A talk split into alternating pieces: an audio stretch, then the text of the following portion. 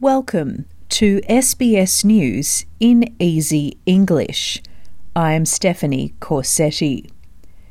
Victoria has recorded seven hundred thirty-three new locally acquired cases of COVID nineteen from fifty-six thousand tests, including a man who attended an anti-lockdown protest this week.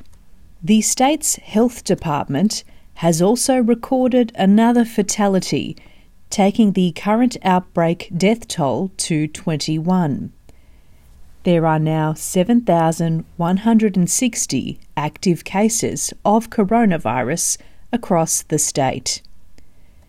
New South Wales has recorded one thousand forty-three new locally acquired cases of COVID nineteen from more than one hundred thirty-one thousand tests in the past twenty-four hours. The state also recorded another eleven deaths, taking the number related to this current outbreak to two hundred seventy-seven. New South Wales Health says eighty-four percent of the population aged over sixteen years has received a first vaccine, and fifty-six percent are fully vaccinated. Speaking at the South Western Sydney Vaccination Centre in Macquarie Fields, New South Wales Premier Gladys Berejiklian issued this warning to residents who have endured three months of lockdown. When we start opening up, it has to be step by step. It has to be done cautiously. So whilst we're all looking forward, it's almost a gallop to the finish line in terms of the seventy percent double dose. We need to make sure that what we do at seventy percent and eighty percent is done cautiously. And Australia has reached a fifty percent vaccine milestone after administering a record of more than two million vaccine jabs in a week.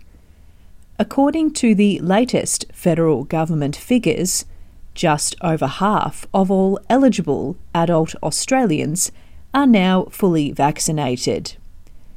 More than twenty-six million doses have been administered across the country. A pilot plan that will see the phased return of fully vaccinated international students to New South Wales has been finalised by the state government. The plan has been approved by the federal government, with the first flight to land in Sydney by the end of this year. Accommodation provider Scape is to house the returning students for the fourteen days of quarantine in Redfern. A building has been deemed COVID safe to accommodate up to six hundred fifty students. Queensland has not recorded any COVID nineteen cases, but it has announced changes to face mask rules across the state. People sitting down can take off their mask even if they are not eating or drinking. The state's Chief Health Officer, Doctor Jeanette Young, explains the rule. So essentially, to make it simple, once you sit down, you can take your mask off. So that doesn't matter if you're in a cinema, in a theatre, in a restaurant, at school, at work. Australia and India are expected to seal an interim trade agreement by the end of the year, following a meeting in Washington. Prime Minister Scott Morrison and his Indian counterpart Narendra Modi discussed the trade agreement and climate change during bilateral talks. Both countries have struck an agreement to support the sharing of low-emissions technology. Mister Morrison says their meeting was very productive. Our meeting today, we agreed to go forward with a low-emissions technology partnership on hydrogen development, ultra-low-cost solar programs, to support their energy transition. And so we'll work together closely with our good friends in India. This is S B S News in Easy English.